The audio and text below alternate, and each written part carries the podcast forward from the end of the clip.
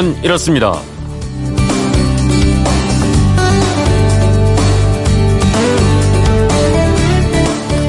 안녕하십니까 전종원입니다. 플라스틱 오염 퇴치 유엔 환경 계획이 정한 오늘 세계 환경의 날 주제입니다.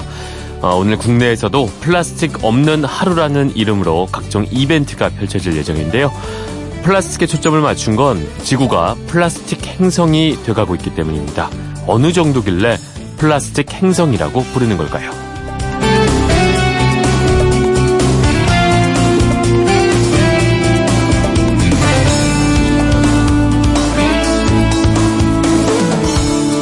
지구를 왜 플라스틱 행성이라고 부를까? 그건 이렇습니다. 우리가 사는 지구의 표면은 70%가 바다입니다. 이 넓은 바다 중에서 모습이 바뀐 곳은 육지와 접하는 가장자리뿐인데요. 큰 선박들이 수없이 사람과 화물을 싣고 바다 위를 바쁘게 오가지만 그 많은 선박이 지나가는 백길, 항로는 다 정해져 있고요. 바다의 95%는 아직 탐사조차 이뤄지지 않았다고 합니다. 자, 이렇게 미지의 세계인 바다에서 어디서나 똑같이 발견되는 게 있습니다. 바로 미세 플라스틱인데요. 어, 이 미세 플라스틱은 단지 밀도 차이가 있을 뿐 북극, 남극 바다뿐만 아니라 인간의 활동이 없는 섬 주변에서도 나오고 있습니다. 물고기들은 널려있는 이 미세 플라스틱을 먹이로 착각을 해서 먹고 우리는 또 그 물고기들을 잡아서 식탁에 올려놓고 있는 거죠. 자, 그래서 지구를 플라스틱 행성, 플라스틱 별이다 이렇게 부르는 건데 어, 지구 나이 45억 년을 하루로 치면 우리 인류가 원시 상태에서 벗어나서 문명을 일궈온 시간은 자정 직전에 단 몇 초에 지나지 않는다고 합니다. 자, 이 짧은 시간에 우리 인간들은 지구에 참 몹쓸 일을 많이 하고 있는 것 같습니다.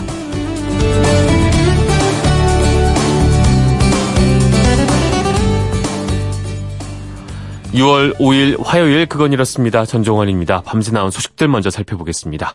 도널드 트럼프 미국 대통령과 김정은 북한 국무위원장의 북미 정상회담이 우리 시각으로 12일 다음 주 화요일이죠. 오전 10시에 개막이 됩니다. 백악관은 이런 사실과 함께 싱가포르 실무 협상은 마무리 단계에 있고 판문점 대화에서도 의미 있는 진전이 이루어졌다고 밝혔습니다. 김명수 대법원장이 오늘 국민과 함께하는 사법발전위원회에 참석해서 사법부에 커다란 파문을 몰고 온 재판 거래 의혹에 대한 후속 대책을 놓고 법원 안팎의 의견을 듣습니다. 이 기구는요, 대법원장의 의중을 움직일 만한 자문기구로 여겨지고 있습니다. 간밤 뉴욕 증시는 세계 무역 갈등 우려에도 불구하고 소폭 상승세로 마감이 됐습니다. 특히 나스닥 지수는 7,606으로 사상 최고치를 기록했습니다. 네, 환경 파괴와 오염으로 열병을 앓는 지구를 살리기 위해서 세계적으로 정해진 환경 관련 기념일이 참 많이 있습니다. 오늘은 유엔 총회에서 지정한 세계 환경의 날인데요. 여러분 혹시 환경을 보호하고 살리기 위해서 실천하고 있는 여러분만의 원칙, 노하우 같은 게 있는지 궁금합니다. 뭐 텀블러를 갖고 다닌다거나 일회용품은 절대 안 쓰려고 한다거나 뭐 이런 것들 말이죠. 환경을 위해서 실천하는 작은 노력이 있다면 함께 나눠주면 고맙겠습니다. 문자는 MBC 미니 아니면 휴대폰으로 보내주시면 되고요. 미니는 공짜고 휴대폰 샵 8001번으로 보내시는 문자는 짧은 건 50원, 긴 건 100원의 정보 이용료가 있습니다. 소개된 분들 가운데 몇 분께는 선물 보내드리겠습니다. 많은 참여 기다리겠고요. 아, 노래 한 곡 듣고 문자 기다리고 있겠습니다. Air Supply입니다. Lost in Love.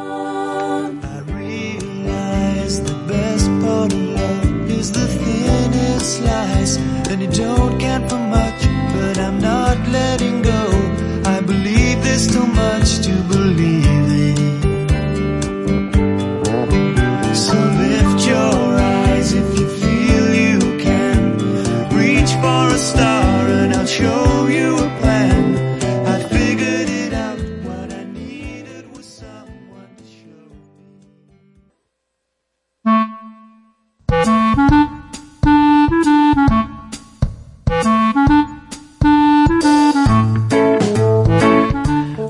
채워줄 생활정보 알려드립니다. 오늘을 채우는 여자 곽지연 리포터 나오셨습니다. 안녕하세요. 네, 안녕하세요. 네, 오늘은 또 어떤 정보 가지고 오셨나요? 지난달 청주의 한 어린이집 아이들을 태운 승합차와 5톤 트럭이 충돌하는 사고가 있었는데요. 네. 이제 운전자를 제외한 모든 어린이들과 교사가 다치지 않았는데 다행이네요. 그 이유가 바로 안전벨트를 착용했기 때문이었다고 아, 합니다.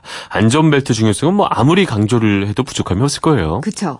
그러니까 안전벨트를 하지 않았을 때 사고 가 나면 그 충격 강도가 건물에서 추락한 강도와 아, 비슷하다고 그 하잖아요. 정도군요. 네. 그런데도 이제 우리나라 승용차 안전띠 착용률은 유럽, 미국에 비해서 절반도 안 된다고 합니다. 네, 안전벨트 미착용 시 과태료는 3만 원이고요. 그렇죠. 9월 28일부터는 뒷좌석도 안전띠를 매지 않았다가 적발되면 역시 과태료는 3만 원. 네. 13세 미만 어린이의 경우에는 6만 원을 내야 합니다. 음. 이제 고속도로뿐만 아니라 이게 일반 도로에서도 적용된다고 그쵸. 그래요. 우리가 앞자리 탈 때는 어, 안전띠를 매는 게 다 습관이 돼 있는데 네. 아직까지 뒷자리는 다 매는 건 아니에요, 그죠? 근데 네. 이제 9월부터는 바뀐다고 하니까 이것도 신경을 써야겠습니다. 그러니까 안전벨트도 올바르게 착용하는 방법이 있거든요. 아, 그래요? 미착용보다 오착용이 더 위험해질 수 있다고 합니다. 더 위험해질 수 있다. 네. 안전벨트 착용법의 정석은 이래요. 네. 일단 등받이는 바로 세우고요. 그렇죠. 어깨띠는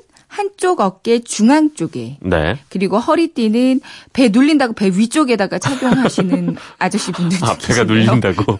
네, 이 배 아래쪽 골반을 네. 잘 그렇죠. 감싸고 골반을 감싸야죠. 네, 착용해야 합니다. 네. 가끔 어깨가 답답하다고 겨드랑이 아래로 착용을 하기도 하는데 아, 뭔지 알겠어요. 이렇게 하면 갈비뼈를 다칠 우려가 있고요. 음. 관성에 의해서 차 밖으로 튀어나갈 가능성도 높대요. 네. 그리고 벨트가 꼬이거나 느슨해도 안 되겠고요. 그렇죠. 근데 또 안전벨트가 뭐 소모품이다 이런 얘기도 있던데 원래 그냥 저는 아직 갈아본 적은 없거든요. 폐차할 그쵸? 때까지 그냥 쓰는 게 아닌 건가요, 이게? 그래서 대덕대 자동차학부 이호근 교수한테 한번 문의를 해봤어요. 네. 이제 자동차 매뉴얼상으로는 안전벨트가 15년 정도 수명을 보장하고 있어서 네. 낡아서 교체하는 경우는 별로 없고요.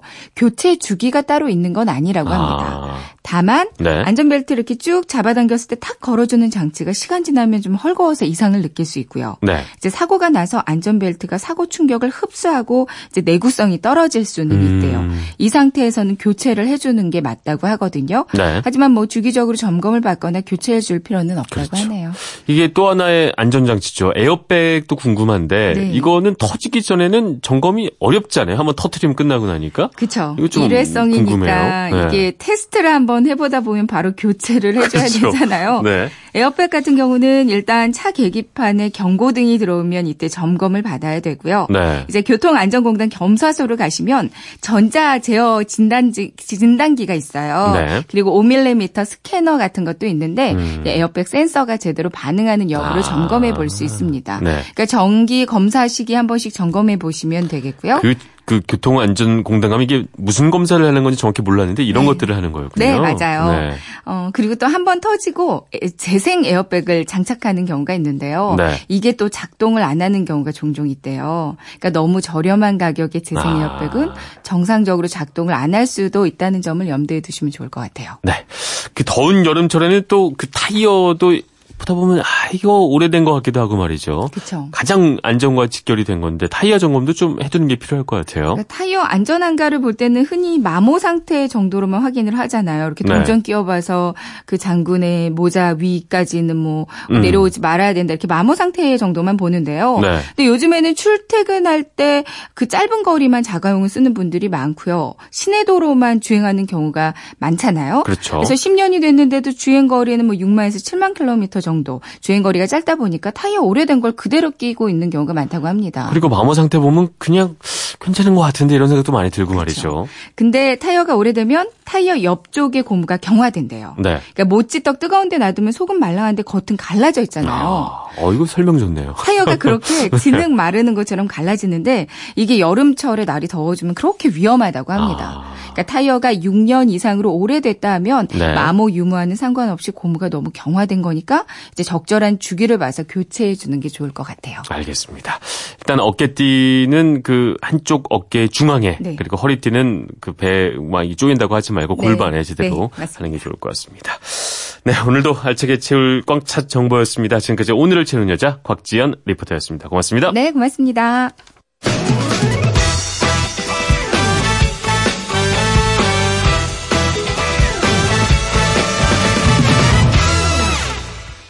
네, 오늘 여러분께 부탁드린 문자 환경을 보호하고 살리기 위해서 실천하고 있는 나만의 원칙, 노하우 부탁드렸습니다. 오늘이 세계 환경의 날이어서 잡은 주제죠. 1889님, 빨대가 큰 문제더군요. 아, 평상시에도 빨대를 즐겨 사용하지 않았는데, 이제 더더욱 사용하지 말라고 지인들에게 열심히 말을 하고 있습니다. 개인적으로 컵을 들고 다니고 있습니다. 플라스틱이죠? 네. 아, 빨대가 플라스틱이기 때문에 지구 환경 오염에 아주 안 좋은 영향을 미치는 게 맞습니다. 아주 잘하고 계시는 거고요. 어, 7563님, 부피가 적게 나가는 시장 가방 가지고 다니면서요. 물건 살 때 거기에 담아옵니다. 집에 쌓이는 비닐봉지가 어마어마하더군요. 그래서 시작해봤습니다. 9029님, 야, 요거는 조금 더 고난이도, 더 신경을 많이 쓰시는 분이군요. 저는 생선을 살 때요. 통을 가지고 가서 담아옵니다. 그리고 음식물 쓰레기가 나오면 보관을 했다가 시골에 소 먹이로 주고 있습니다. 포항시 음식물 쓰레기 줄이기에 몇 년째 동참하고 있습니다. 아우, 멋집니다. 생선 살 때 통 가져갈 정도면 정말 이거는 환경을 제대로 많이 생각하고 계시는 분인 것 같습니다. 7612님, 저는 출퇴근 시에 대중교통 이용을 합니다. 가능하면 자전거를 타고 싶은데 거리가 제법 돼서 엄두가 안 나고 말이죠. 운전을 하지 않으니까 책도 읽고, 아, 돌아가긴 하지만 빠르기도 하고 좋습니다. 그렇죠. 이렇게 대중교통 이용하면 좋은 게 우리가 운전하다 보면 책 읽을 시간이 없잖아요. 왔다 갔다 하면서 한 몇십 분만이라도 잠깐 책 보고 하면 하루가 조금 더 풍성해지는 느낌 분명히 있습니다. 이경열 씨, 상계동에서 성수동까지 주 3일 이상 자전거로 출퇴근을 하고 있습니다. 그리고 베란다 햇빛 발전소 설치해서요, 전기를 발전해서 사용하고 있어요. 4583님도요, 환경보호를 위해서 먹고 남은 조제약과 유효기간 경과한 연고류 등을 약국에 폐기 의뢰하고 있습니다. 아, 이것도 참 잘하시는 거죠. 그냥 버리는 게 아니라 폐기해서 아, 제대로 그 환경 보호를 하고 있다 이런 말씀이시고요. 자, 마지막으로 7914님, 저는 설거지할 때요, 세제는 잘 안 쓰고 밀가루를 씁니다. 뽀드득하니 깨끗하고 좋습니다. 여러분도 해보세요. 어, 이거 몰랐습니다. 어, 밀가루도 그 세제 역할을 할 수가 있는 거군요. 이렇게 주변에 돌아보면 참 환경 생각하는 우리 청취자분들, 우리 시민들 참 많이 있습니다. 저도 얼마 전부터, 어, 이 텀블러라고 하죠. 이거를 한번 사서 사용을 하고 있습니다. 제 옆에 잠시 후에 아하 나오는 우리 오승훈 아나운서가 텀블러 사용하길래 저도 한번 좋은 일 같아서 어, 사서 사용을 하고 있고요. 장 볼 때도 저도 최근에는 이제 비닐봉지를 최대한 좀 덜 사용하고자 아, 조금 번거롭지만 그 장바구니 산 것들 있잖아요. 그 최대한 갖고 다니려고 차 안에 늘 좀 구비하면서 환경을 생각하고 있습니다. 이렇게 좀 생각을 해야 그나마 환경이 좀 악화되는 속도가 좀 느려질 수 있는 거고 그게 우리의 일종의 의무라는 생각도 듭니다. 청취자와 함께 만들어가는 그건 이렇습니다. 전종환입니다. 잠시 후에 돌아오겠습니다. 95.9 MBC 라디오 왜라는 말을 다른 나라 사람들은 어떻게 소리낼까요? Why? 세상의 모든 왜라는 궁금증에 대한 대답을 들려드립니다. 궁금증에 대한 가장 친절한 설명서. 그건 이렇습니다.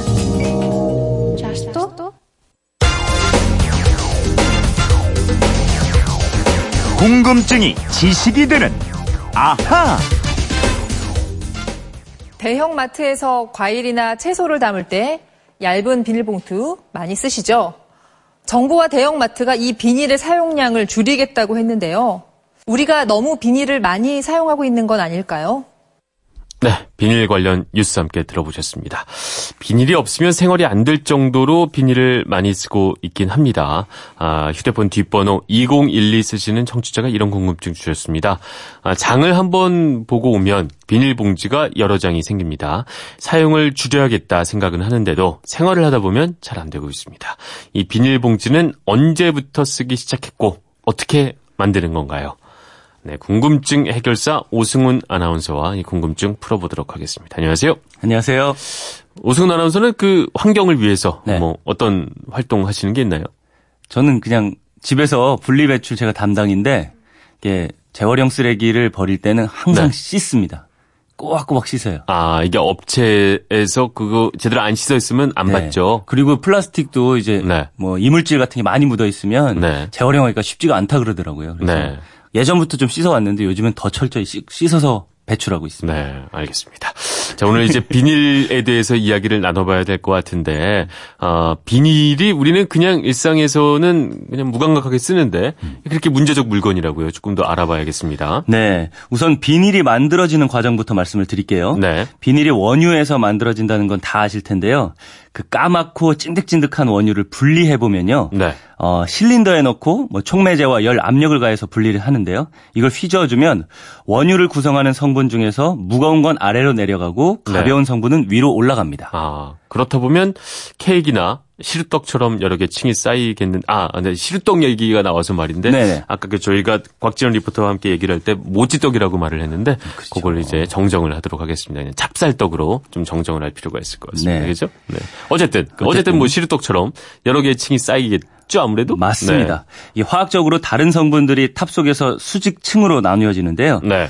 탑 위쪽에 부착된 거는 나뉘어진 성분들을 빨아들여서 각각 정제와 가공을 위한 공장으로 보냅니다. 네.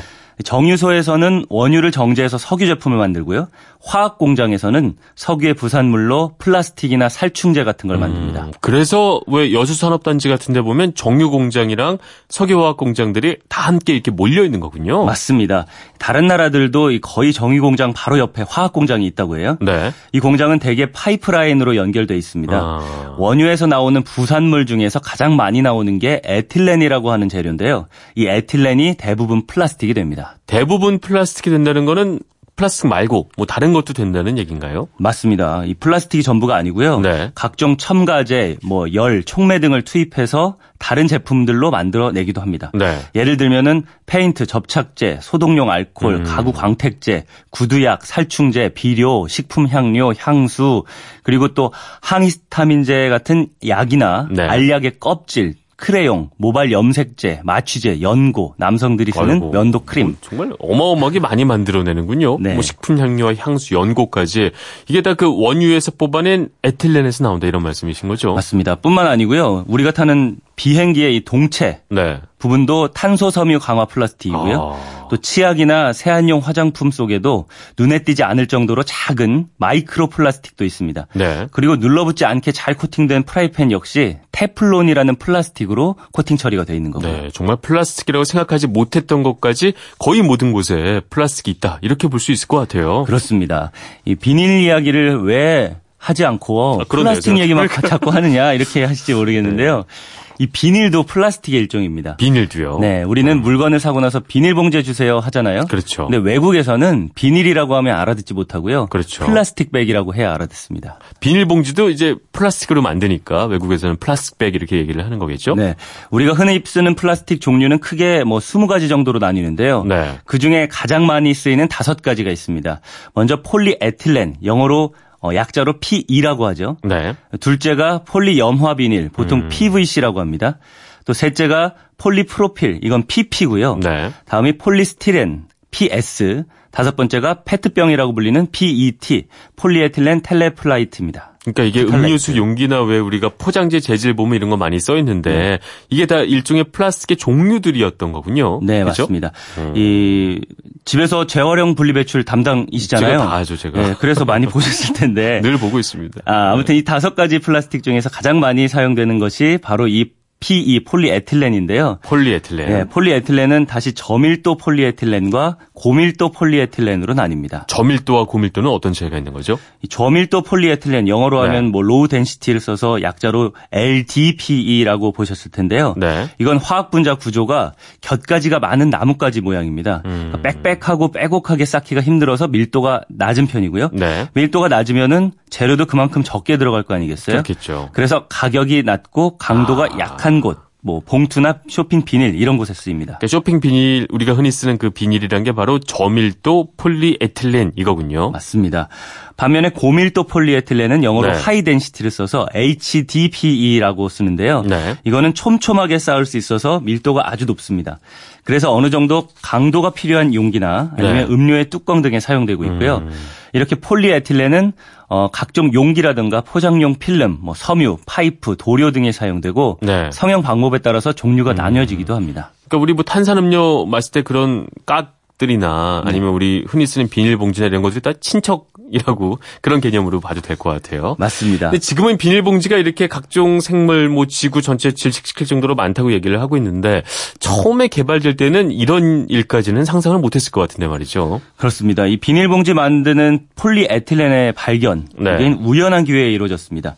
19세기 말에 독일 과학자가 밀랍 성분의 잔여물을 보면서 아, 얇은 필름 형태의 제품을 만들 수 있겠다라고 생각을 했고요. 네. 하지만 반응이 신통치 않아서 그냥 잊혀졌어요. 음. 그러다가 1933년에 다시 영국의 한 화학회사에서 일하던 두 과학자가 당밀로 여러 단계 가공을 해서 에틸렌을 얻었습니다. 네. 그리고 여기에 엄청난 압력과 고열을 가한 다음에 기계를 끄고 퇴근을 했어요. 음. 주말을 보내고 월요일에 출근을 해서 뚜껑을 열어보니까 아주 작은 양의 이 광택 나는 고체 찌꺼기가 남아 있었던 겁니다. 네. 아까 뭐 당밀로 여러 단계 가공해서 에틸렌을 얻었다고 말씀을 하셨는데 당밀이란 게 그 뭐 사탕무나 사탕수수에서 사탕 뽑고 남은 지백 뭐 요거 말씀하시는 거죠? 네. 이게 변해서 이 에틸렌이 됐어요. 그러니까 네. 최초의 에틸렌과 플라스틱. 네. 이거는 석유와 관계없는 일종의 바이오 플라스틱이었던 그러네요. 거죠. 석유와 전혀 관계없이. 맞습니다. 음. 그렇지만은 시간과 비용이 많이 걸렸어요. 그런 이유로 이 신소재는 회사에서 배척이 됐는데요. 아, 경제성이 없었다는 이유였었군요. 그렇죠.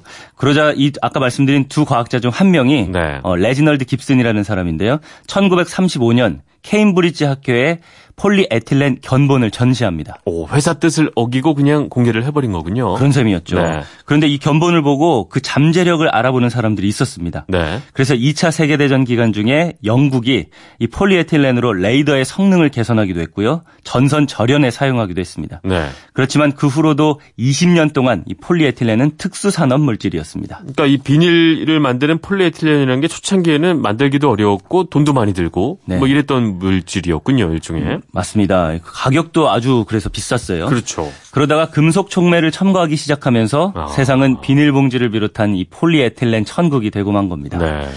그러면 여기서 앗 이런 것까지는요. 네.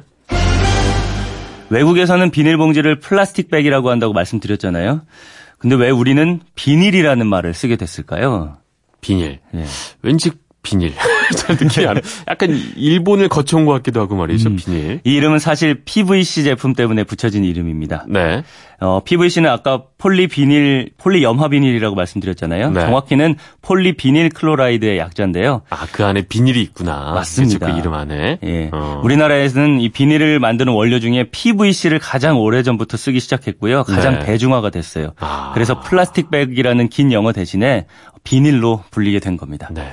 이제 그 가게에서 비닐 하나 쓸 때도 비닐이 뭐 그냥 비닐로 보이지 않고 음. 폴리 염화 비닐부터 생각이 나면서 아, 이제 우리가 좀 비닐을 줄여야겠다. 이게 네. 시작은 좋았지만 참 이제 우리 환경을 많이 망가뜨리고 있구나 생각을 하면서 아, 사용량을 좀 줄여갈 수 있을 것 같습니다. 네. 아, 질문 보내주신 2012님께도 준비한 선물 보내드리겠고요. 아, 이렇게 평소에 궁금한 게 있는 분들은 어떻게 하면 될까요? 어, 그 전에 제가 한 가지 정정해드려야 아, 될 뭐가, 게 있는 것 같은데 뭐죠? 아까 네. PET 페트병 네. 폴리에틸렌 이 발음을 제가 잘 못했어요. 그래서 네. 페트병은 폴리에틸렌 텔레프탈레이트입니다. 아. 예, 요거 정정해드리고요. 네. 그건 이렇습니다. 인터넷 게시판이나 MBC 미니 아니면 휴대전화 문자 샵 8001로 궁금한 거 보내주시면 됩니다. 네. 문자 보내실 때는 미니는 공짜지만 휴대전화는 짧은 건 50원, 긴 건 100원의 이용료가 있다는 거 알고 계세요? 이제 정말 오승훈 아나운서가 적응이 다 된 것 같아요. 아, 정정까지도 알아서 해주고 참 믿음이 믿음직스럽습니다. 아주. 아, 좋아요. 전정환 아나운서 덕분이죠. 아, 왜 그러세요? 궁금증이 제시이 되는 아 오승훈 아나운서였습니다. 고맙습니다. 감사합니다.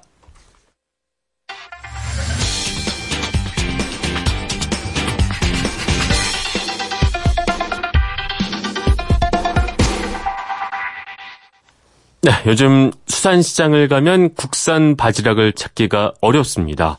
이 서해 갯벌에서 많이 잡히던 바지락의 수확량이 크게 줄었다고 하는데 대체 서해 갯벌에서는 어떤 일이 일어나고 있는 걸까요? 궁금한 키워드를 알아보는 키워드 인터뷰 코너.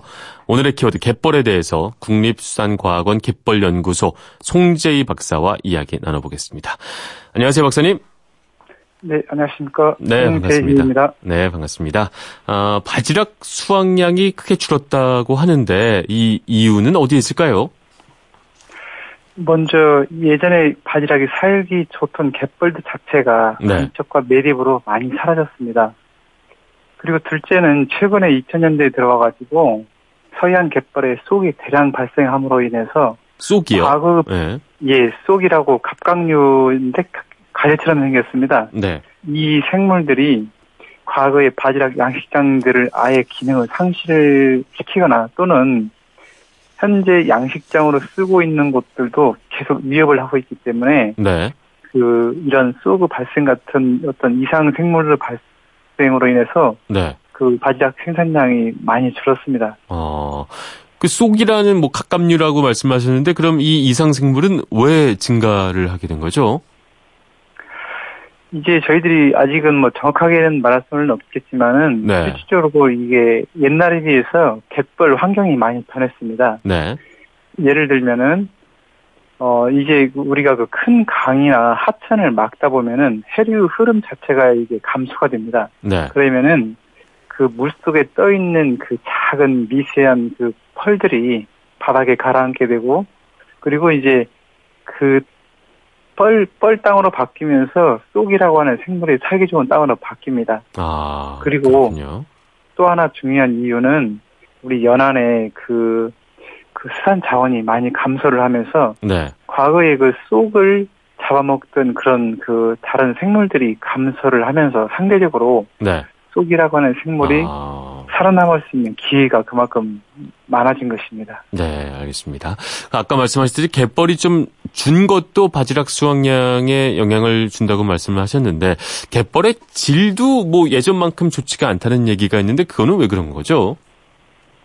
실제 이제 이 갯벌이라고 하는 곳은 연안 해류가 원활하게 흐르고 그리고 육상으로부터 담수와 적당량의 모래와 네. 그다음에 영양물질이 공급이 되어야 되는데 이런 어떤 그 대규모 간척 공사라든지 이런 것이 만들어지면서 이렇게 육상에서부터 들어오는 그 양질의 모래가 그리고 적정량의 어떤 유기물 유입이 감소했습니다. 음. 그래서 이제 그 새- 갯벌 자체가 변하다 보니까 거기 살아가는 생물들도 자연스럽게 변화가 되는 것이죠. 네. 또 갯벌의 역할 조금 전에 말씀해 주신 거 외에도 어, 이런저런 역할을 엄청 많이 하고 있는 걸로 알고 있는데 어떤 역할들을 갯벌은 수행을 하고 있는 거죠? 실질적으로 이제 그 태풍이 온다든지 폭풍우가 분다든지 했을 때 사실 이 갯벌이 이런 자연재해를 막아주는 역할을 합니다. 네. 또 그 갯벌 속에 수많은 미생물이나 어떤 그 부착조류 또는 작은 저서동물들 같은 경우는 네. 육상이나 그 어떤 오염원들이 바다로 갯벌에 들어왔을 때 이것을 정화해주는 역할도 하고요. 네. 또 특히나 이제 강 하구 쪽에 있는 갯벌에서는 각종 수산물이나 생물들을 산란장이자 또 이 유치원처럼 어린 시절을 보낼 수 있는 그런 좋은 음. 장소이기도 합니다. 네. 특히 또 그 철새들이 먼 거리를 날아가다가 중간에 쉬어서 먹이를 먹고 쉬어가는 것이기도 하고요. 네. 최근에는 이제 그 관광이라든지 경관, 생태 체험, 그렇죠. 또 다양한 그 교육 이런 휴식의 장소로서도 매우 중요한 역할을 하고 있습니다. 네. 특히 우리나라 갯벌이 뭐 세계 5대 갯벌 중에 하나다 이런 얘기도 들어본 것 같은데 경제적인 수출에도 조금 전에 말씀하신 것들을 다 환산을 해보자면 뭐 이게 기여하는 바가 적지 않을 것 같습니다. 네, 그렇습니다. 흔히들 하는 이야기를 농경지의 가치, 100배의 가치가 있다고 하는데, 농경지보다 100배다.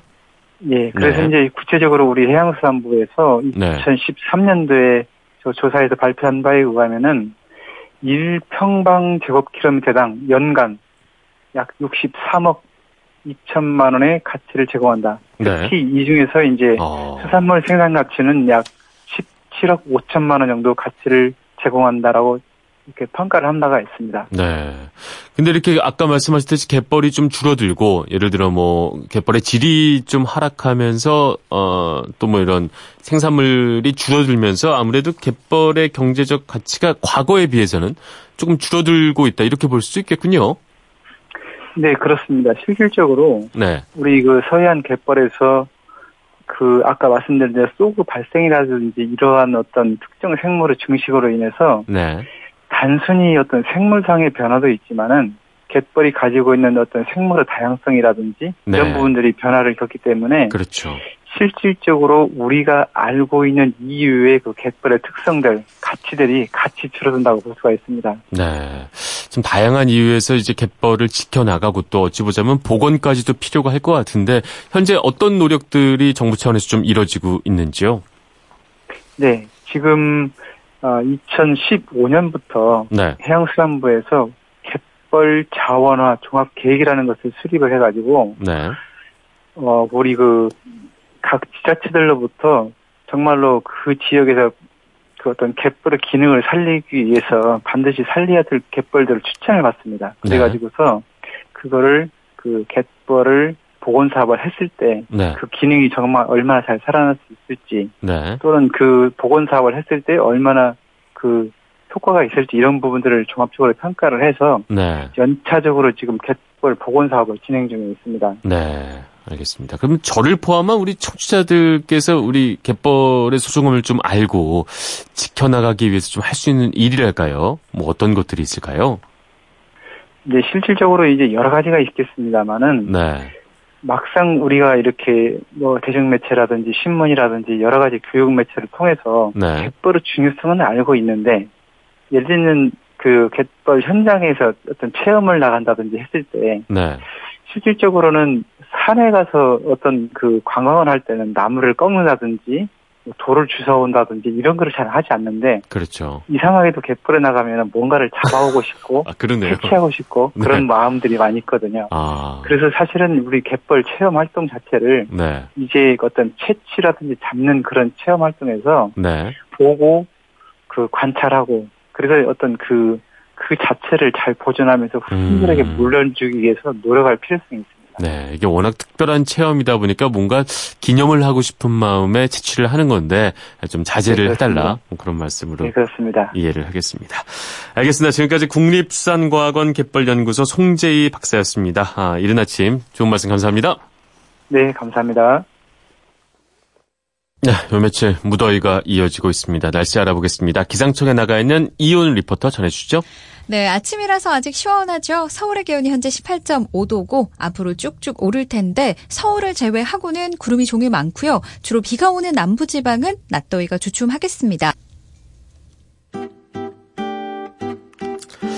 대자연을 당연히 주어진 것으로 생각하지 맙시다. 저도 이 순간을 당연히 주어진 것으로 생각하지 않겠습니다.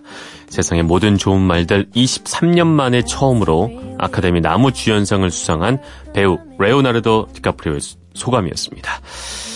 자, 그렇게 기다렸을 아, 순간에 나온 소감이라고 보기에는 조금 의외였지만 아, 그가 영화를 준비한 과정을 보면 이해가 됩니다. 기후 변화로 인해 영화의 배경이 되는 설원이 줄어들면서 눈을 찾아서 지구 남쪽 끝까지 내려가야 했기 때문이라고 하는데요. 그 과정에서 기후 변화를 직접 보고 또 느꼈기 때문에 모두가 자신을 주목하는 순간에 지구 그리고 환경 이야기를 꺼냈던 겁니다. 자, 우리도 환경이 변하고 기후 변하는 거 일상 속에서 느끼고 있죠. 이제는 행동에 옮겨야 할 때인 것 같습니다. 자, 환경의 날에 보내드린 그건 이렇습니다. 오늘 마지막 곡 시레 네가드의 Shame on You 보내드리면서 마무리하겠습니다. 저는 내일 다시 찾아오겠습니다. 지금까지 아나운서 전종원이었습니다. 화요일 아침이죠? 모두 힘내십시오.